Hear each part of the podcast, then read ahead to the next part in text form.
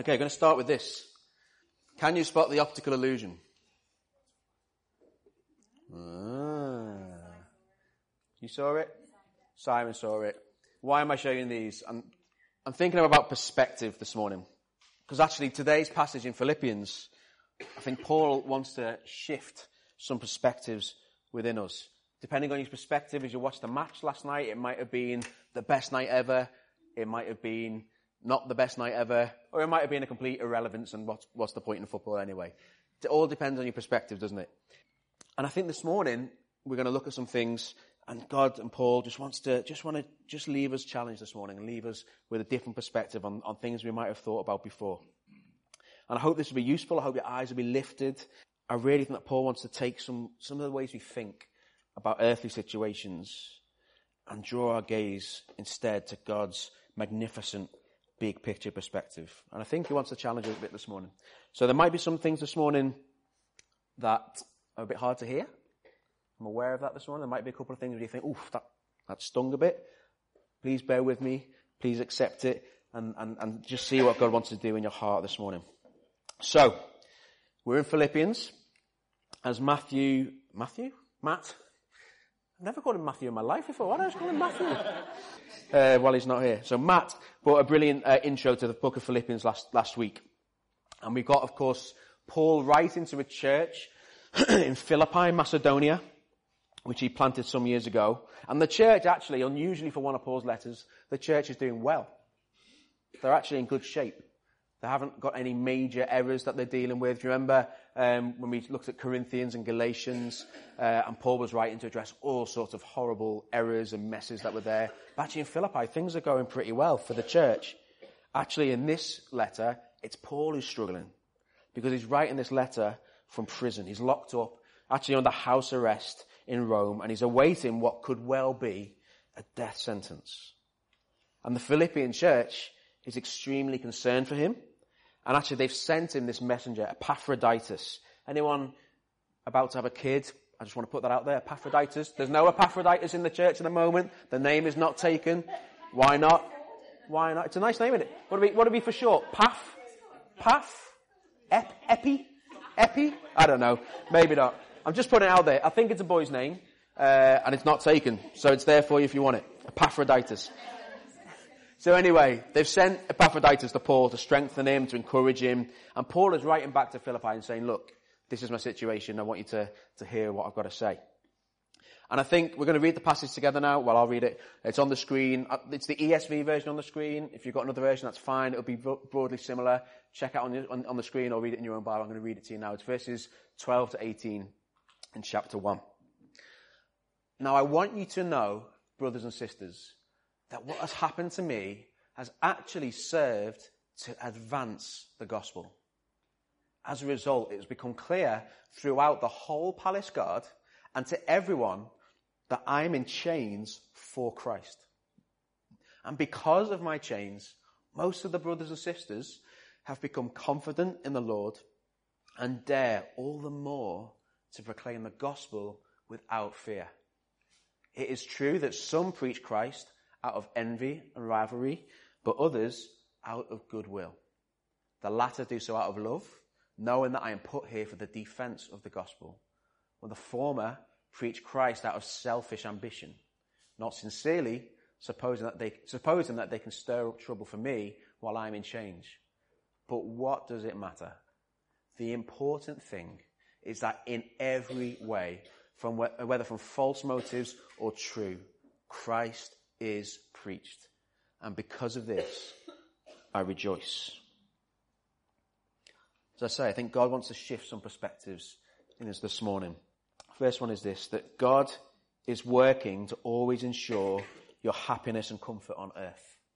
I think that's a perspective that God wants to shift this morning. Maybe a bit surprising to hear. I've put on the screen there Jeremiah 29:11. It's a very, very famous verse. I actually believe it's possibly one of the most dangerously misinterpreted verses in the Bible. It might be that you've had this verse prayed over you and you've been struggling. It might be that you've even brought this verse to someone else when they've been struggling. And it is a beautiful, beautiful piece of scripture. It has truth in it for all believers when it comes to the eternal promises of God. There will be a day. There will be a day when we dwell with Jesus in a new heaven and a new earth in perfection and pure joy. That day is coming. There is a day when those plans to prosper us and not to harm us will have absolute fruition. I had a dream last night that I'd written The Lord of the Rings. It turns out I was just Tolkien in my sleep. but you can't boo me. Oh, come on. I've, only been booed once before and it was only one person. Well, that was harsh. Wow. The reason I'm talking about Tolkien is that in the Lord of the, in the Lord of the Rings there's a quote which says, everything sad will come untrue. That one day, everything sad will come untrue. One day there'll be an end to the pain and the suffering and the difficulty of this life. And I want to give us absolute certainty and hope this morning that that is going to happen. That is, if you're a believer in Jesus this morning, that is your destiny. Your eternal outlook is very, very good indeed. One day we will fully prosper and come to no harm. And that is God's overarching plan for us. Praise God for that. But we have to understand the context of Jeremiah 29:11 and really be careful how we apply it and when. Because this is not a promise of earthly fulfillment for all believers all time. Actually, we need the context of the passage. So the very verse before it, Jeremiah 29:10. This is what the Lord says. When 70 years are completed for Babylon, I will come to you and fulfill my good promise to bring you back to this place, for I know the plans I have for you. Actually, in its earthly context, this was a specific promise for a specific group of people at a specific time and place. It was the people of Israel who had been exiled to Babylon, and God is saying to them, I have a plan for you.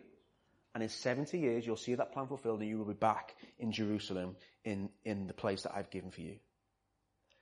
It wasn't a promise written about our earthly comfort and our earthly joy. It wasn't a promise to all believers at all time that for the rest of your lives, you're going to prosper, you're going to have health, you're going to have wealth, you're going to have joy, everything's going to be hunky-dory, you're never going to go through anything difficult in your life, it's all going to be great. I've got a plan to prosper you, enjoy yourselves. That's not what it says. I'm sorry if that has been said to you in the past, but it's not what it says. And we know this because the passage we're studying this morning flies directly in the face of that context, of that, of that idea.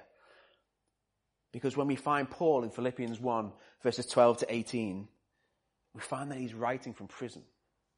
He's under house arrest. He's chained to Roman soldiers permanently under supervision and unable to do what he's best at.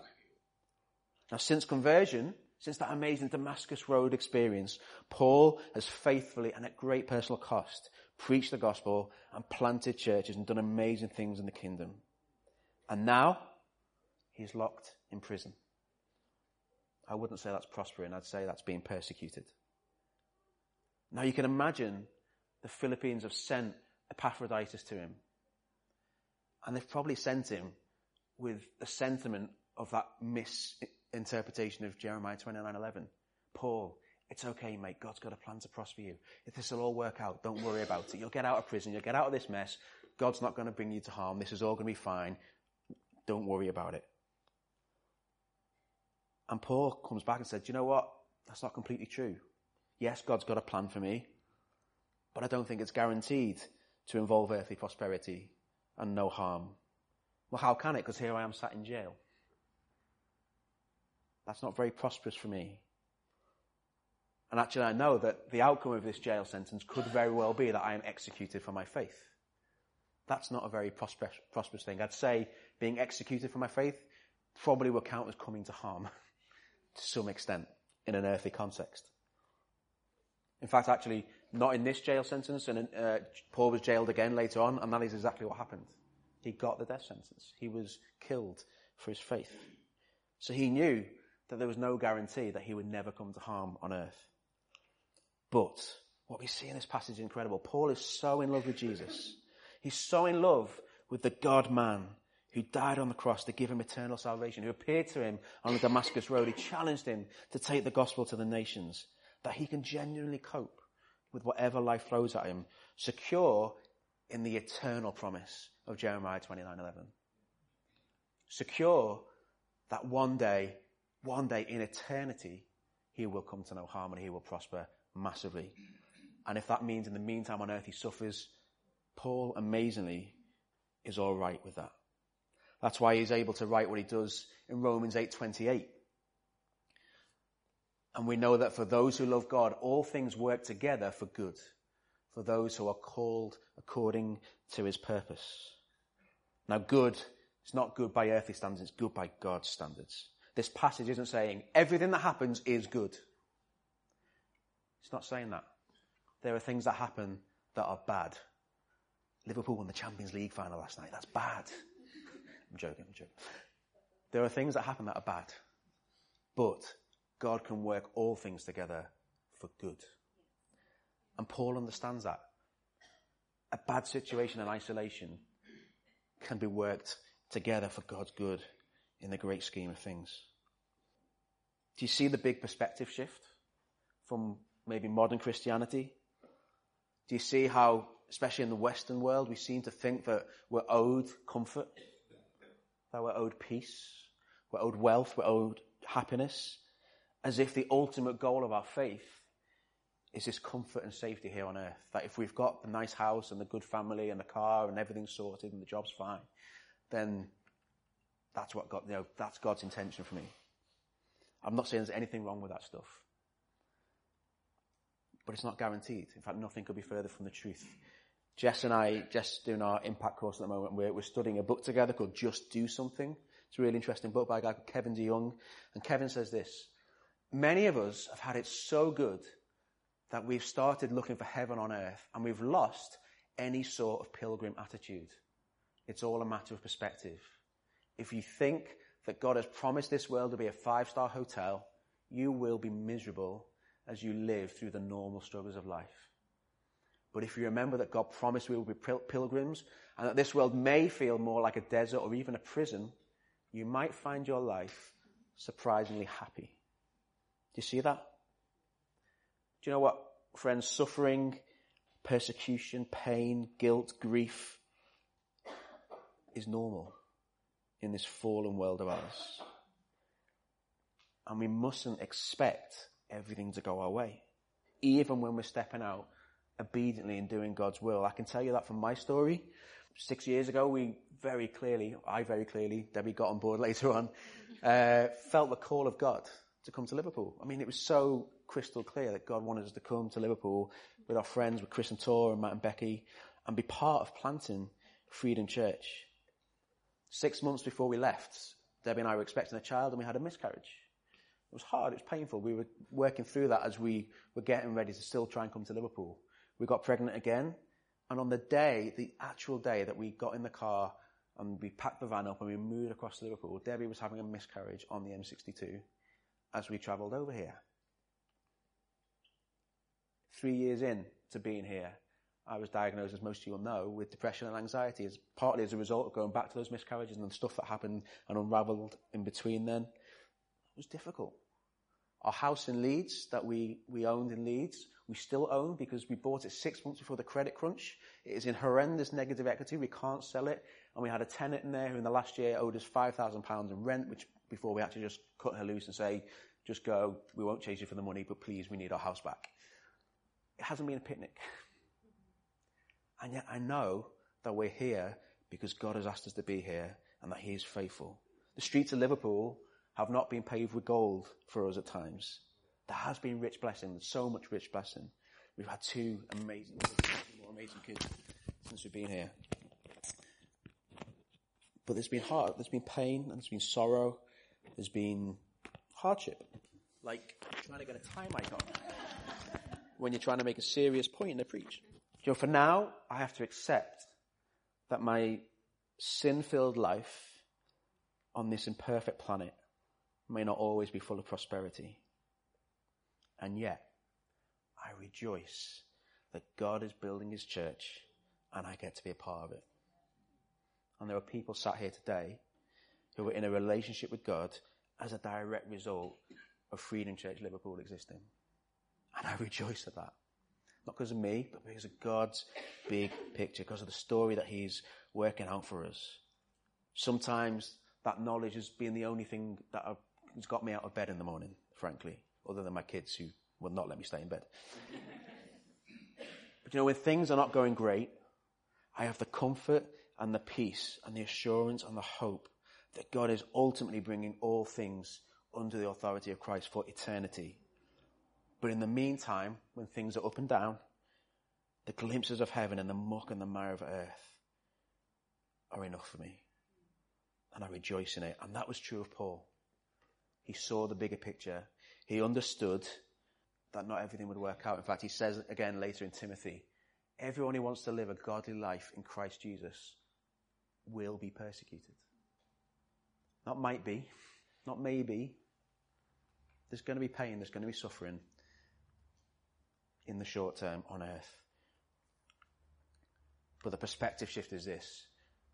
Instead of focusing on what we think is the guarantee of prosperity and comfort on here on earth, we expect suffering in our earthly lives, but rejoice that God guarantees us prosperity and comfort in eternity. And that's what gets us through. That's the first perspective shift this morning. The second one is this. This may be controversial when I first say it. But the perspective I think Paul wants to shift is that persecution is disastrous for the church. And you might be thinking, what? How can persecution be anything other but bad for the church? And I want to be careful here. Look, persecution, the active opposition of people against God's church, which in some countries involves imprisonment, death, every hor- horror you can imagine. It's a horrendous experience. We should never want it. We should never ask for it. It's good to pray for those who are suffering from it, including ourselves. So don't hear me wrong here. I'm not saying that persecution is great. We should all celebrate. But I'm also saying it's not necessarily a disaster. Why do I say this? Because of what Paul says. He says this in verse 12. I want you to know, brothers and sisters, what has happened to me has actually served to advance the gospel. As a result, it's become clear throughout the whole palace garden to everyone else that I'm in chains for Christ. What Paul is going through in prison is advancing the gospel. He's somehow able to look up from that pit of persecution and see that God is using it for his glory. And what's more, he's sharing the gospel with the people who put him in prison. He's got Roman guards chained to him day in, day out on a shift rota, and he's just preaching the gospel to him. And with great effect, actually later in, in uh, chapter 4, verse 22, it says this. Paul sends a, greetings, a greeting back to the church. He says, all God's people here send you greetings, especially those who belong to Caesar's household. That's the guards. That's the Romans who are imprisoning him. And they're sending messages back to Philippians saying, hey, hey guys, we love you. We're God's people. We're saved. We're part of you. Isn't that bonkers? Absolutely crazy. But Paul has taken a persecution and, and seen God do miraculous things through it. And what's more, verse 14, because of my chains, most of the brothers and sisters have become confident in the Lord and dare all the more to proclaim the gospel without fear. Isn't that amazing? Now, if I, if I or you were writing this verse, I'd probably start it with the word despite. Do you know what? Despite my chains, something amazing's happened and God's done something and, and I, I, can't quite get my head around it, but despite this happening, these people are, are, are going through it with the gospel. But no, look at the word he uses. Because. Because of my chains. If this hadn't happened, then that wouldn't have happened. This persecution is a direct benefit. Actually, people have seen me, they've seen the situation I'm in, and they've seen what I've done in that situation. I've given people the gospel, and they've seen the response of the guards who've suddenly saying, wow, yeah, Paul, I know we're supposed to be keeping you locked up here, but I believe. I want to join your team. And so the people around Paul, instead of being petrified, instead of worrying that, oh my word, what if I'm locked up next? No. They're preaching the gospel all the more confidently and proclaiming it without fear because of what's happened to Paul. That is incredible. Awful things are happening to Paul. And there's a positive effect that he rejoices in. That is such a challenge to us. My mind turns to the Chinese church. Many of you will have heard of Brother Yun. If you've not read the book, The Heavenly Man, it needs to be on your, your reading list. It's a brilliant, brilliant book. It's Brother Yun's autobiography. He's an evangelist and he lived in China. And China is very heavily state controlled communist government who allowed a certain form of state control, control Christianity to exist, but anything other than that they will crush. And the choice for Christians in China is do I go for this sanitized, government controlled, very limited practice of Christianity, or do I go for the gospel and the church that God has called me to join? And Brother Yun was one of those people who, who said, no, I'm, I'm not accepting this sanitized state version of Christianity, this half Christianity. I want to live the Bible. And so he served to advance this underground house church movement in China. He was ultimately put in a maximum security prison where he went 72 days without food or water. And then the Holy Spirit broke him out of the jail. No one has ever escaped that prison before or since. And if you read the story, it's incredible because nothing happens. he doesn't dig a tunnel. A big army of Christians doesn't come and smash down the wall with a tank. He feels the Holy Spirit say to him, get up and walk out. And he gets up and walks out. And nothing happens. It's absolutely incredible.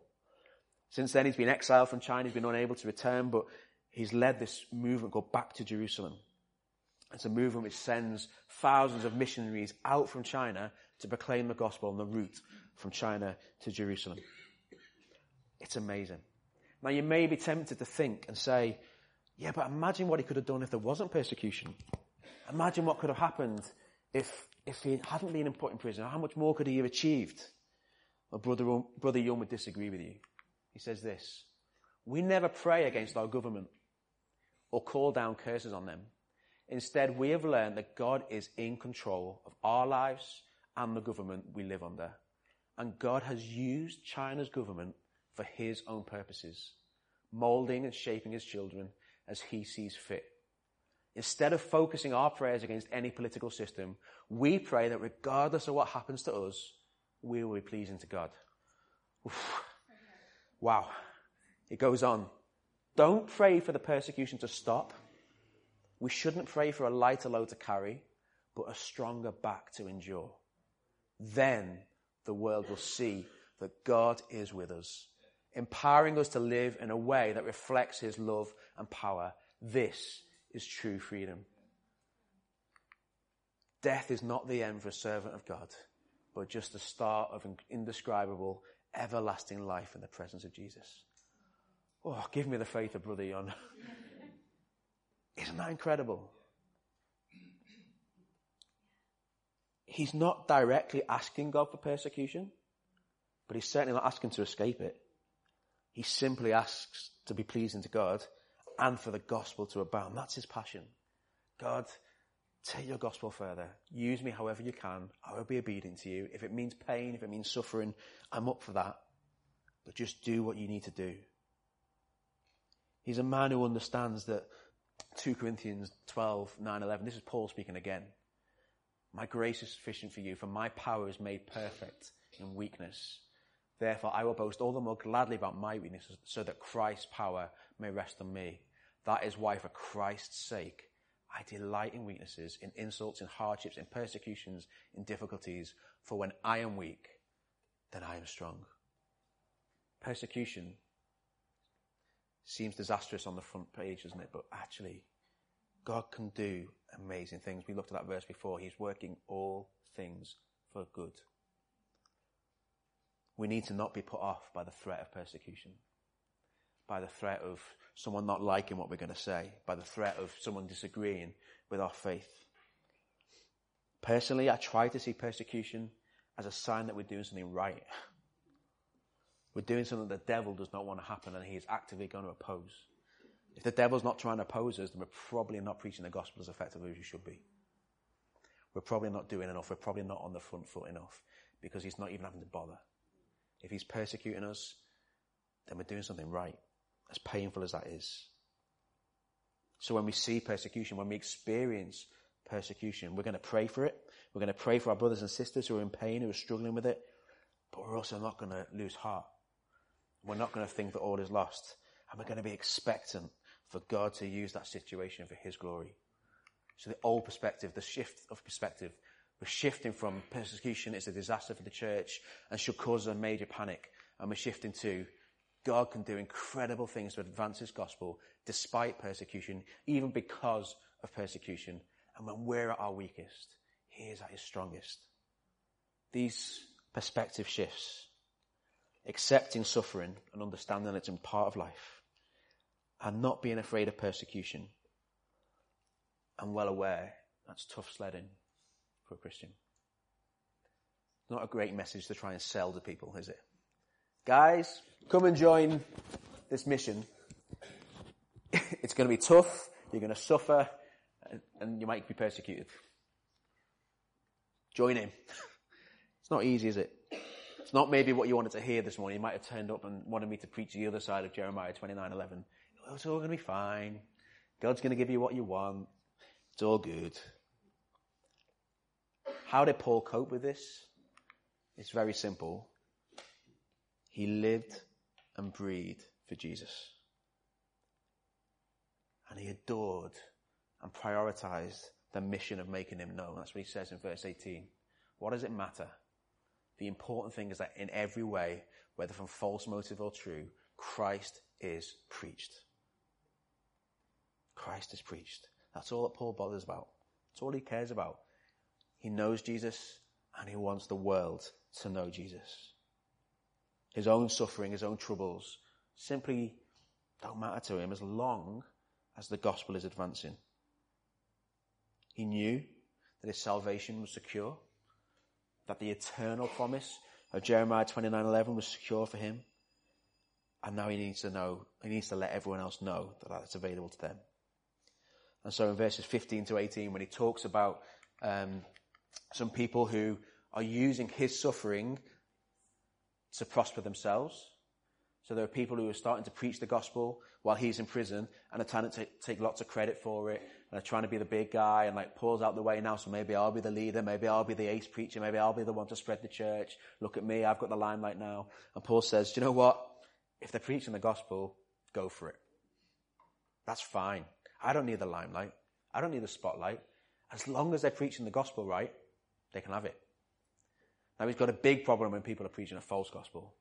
We saw that in Galatians when we studied Galatians. He corrects and he rebukes in the strongest possible terms when people preach the gospel wrong. But if people are preaching Jesus and preaching him right, he doesn't care what their motive is. He just says, go for it because that means the gospel is spreading. Single mindedness is often seen as a negative trait. Just ask Theresa May, whose single minded focus on one particular way of doing Brexit and nothing else has costed her career, her job. She's gone. And a big criticism was she, she won't listen. She's, she's just focused on this. She won't hear other people's opinions. She's not flexing. She's not doing this. There's a bit of a, a negative spin on single-mindedness sometimes. But actually, I think there's a positive spin on it. I want to talk this morning as we, as we, we draw to a close about what I'm, I'm calling gospel tunnel vision. Does anyone remember Linford Christie? Barcelona 1992. He won the 100 metres for Great Britain. Absolutely smashed it. But previously he'd struggled in his career with distraction. Actually had a problem that he would race and he'd be so worried about the guy to his right and the guy to his left and thinking, are they, are they, are they close to me? Are they coming up? Am I ahead? Am I behind? Are they faster than me? Have they got a good start? That he would lose his focus and lose his concentration and he'd lose the race. And eventually his coach turned around to him and said, Linford, nothing in those other lanes can help you win that race. There's nothing. Nothing going on around you is going to help you to get to the finish line faster. You need to focus on your lane, your race, and forget everything else. And so he started to treat his lane in the 100 meters like a tunnel. And he called it tunnel vision. I'm just going straight ahead. Everything else is gone. I'm focusing on me and my race and getting to that line as fast as I can. I'm not going to look to the left. I'm not going to glance to the left or the right. I'm going for it. And he won with that complete clarity of thought. Zoom, straight ahead. Many people have said that I am very physically similar to Linford Christie, but I'm not sure. You've never seen, you know, most of you haven't seen me run the 100 meters, so you, you have no way of knowing how true that is. Don't doubt. You know, Paul, I think, had a very similar kind of tunnel vision when it comes to preaching the gospel. It was his true passion his, of his life and his ministry.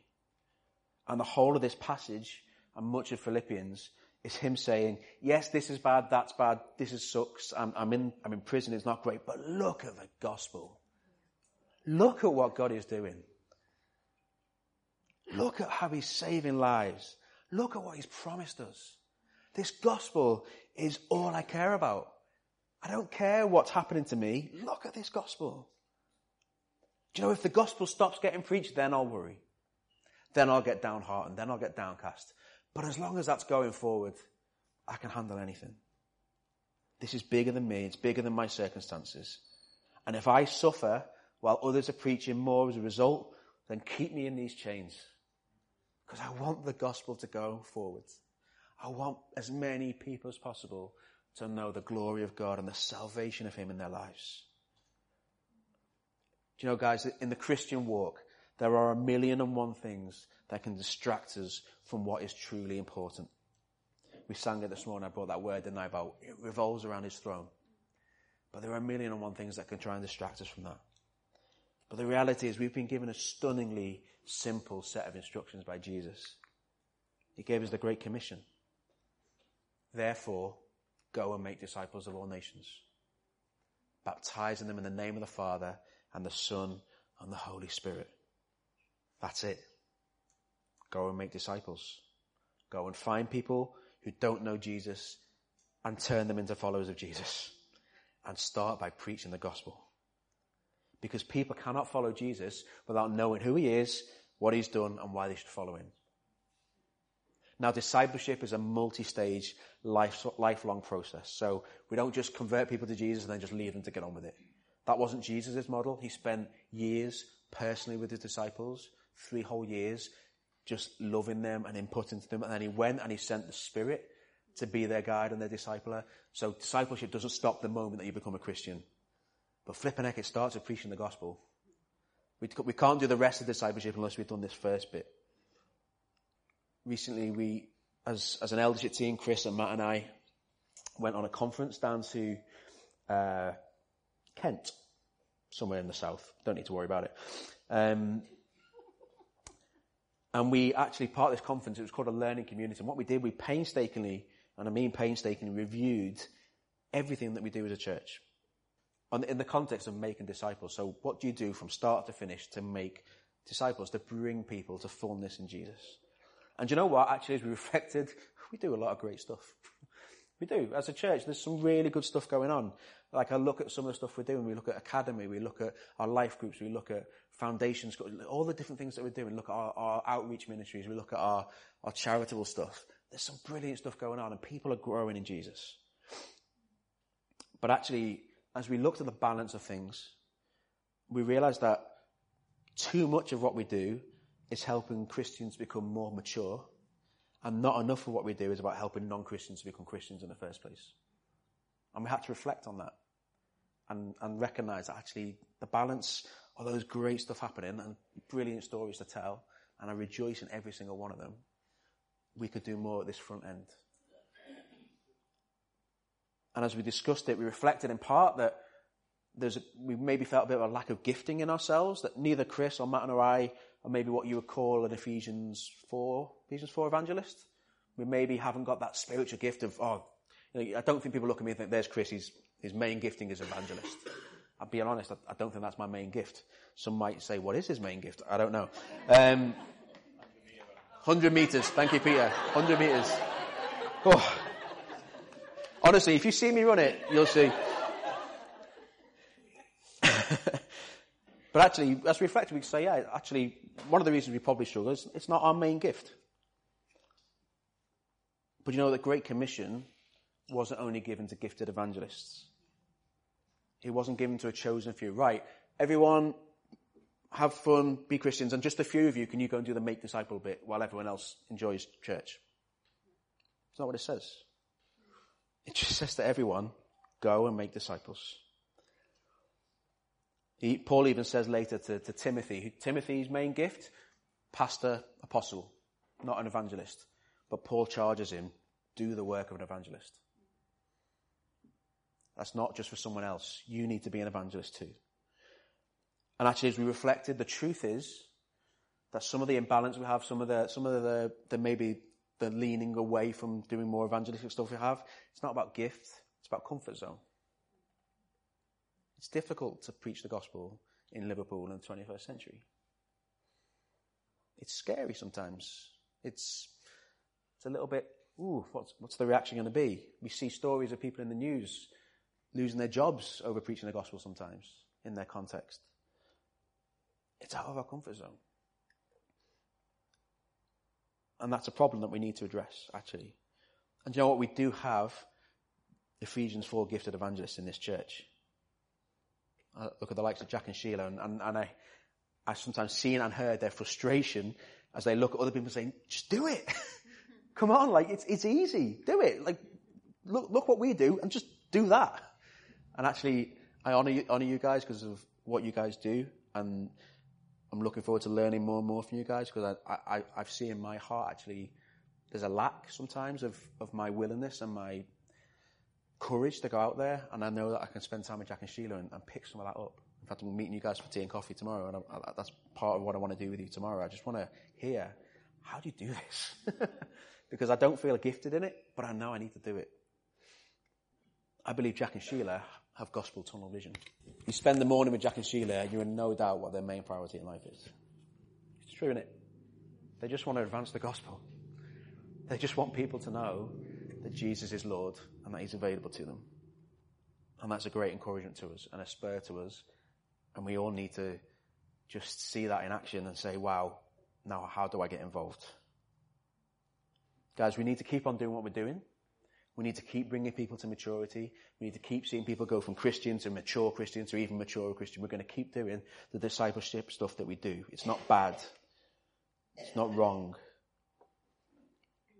But also, I believe as a leadership and as a church, we need to, we need to have some more gospel urgency. We need the sort of urgency that Paul had. We need the sort of perspective that Paul had are we able to ensure that in every way Christ is preached? At the moment, we're some of the way there, but we've got further to go. So it's going to mean a shift in our focus. It's going to mean some changes in our activities. It's going to mean a church calendar more intentionally geared towards regularly preaching the gospel in a variety of contexts, from the front on a Sunday to other evangelistic events during the week, to actually just day by day on the streets of Liverpool with whoever we meet and in whatever context you're in. We need to do more to advance this great, this great gospel. And it means not living in a church bubble. You know, we love spending time together. We love this family of believers. We love hanging out together and just going on this journey together. But we also need to know some non-Christians in our lives. We need to have people who don't know Jesus so that we can bring them to Jesus. We need to intentionally spend time with those people as a priority and be urgent with the gospel with them. I think there's a part of Paul who was delighted to be in prison away from all the Christians and just solely spending time with non-Christians because it meant he could do what he loved doing yeah, he loved the fellowship, he loved the church, he loved the believers, but actually, I think there was a part of him was like, right, what an opportunity this is. I've got a load of non-Christians chained to me. this is fun. I don't think I would look at it that way. It's a challenge, isn't it? Guys, this city needs the good news of Jesus more than ever. And if we are bogged down and disheartened in our own struggles and our own activities, then we rob this city of the gospel. We rob it. Our call is to share it. And to share it as our, our first priority for God's kingdom. When we show, when we focus on Jesus and we show the world, we show this city that we have joy in Him despite our struggles, despite our circumstances, despite everything we go through individually and as a church then we model something truly remarkable. Remember what Brother Young said? It's actually the power, this huge power in seeing a Christian struggle, but focusing on God and giving Him the glory. That says something much more dramatic to a non-Christian than a Christian has a really comfortable life and never, nothing ever goes wrong for them. There's a much stronger story to tell. And so I want to invite you this morning, again, afresh, on a journey with us, up and out, across this city. A journey which will have struggles. A journey where we may face persecution. We will face persecution. It's a promise.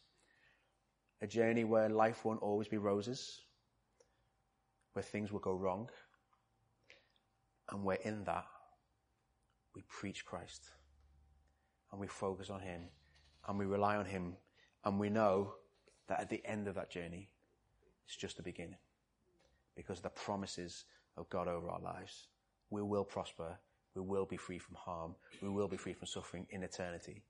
For now, we suffer and we preach Christ. And we spread the word of this amazing gospel.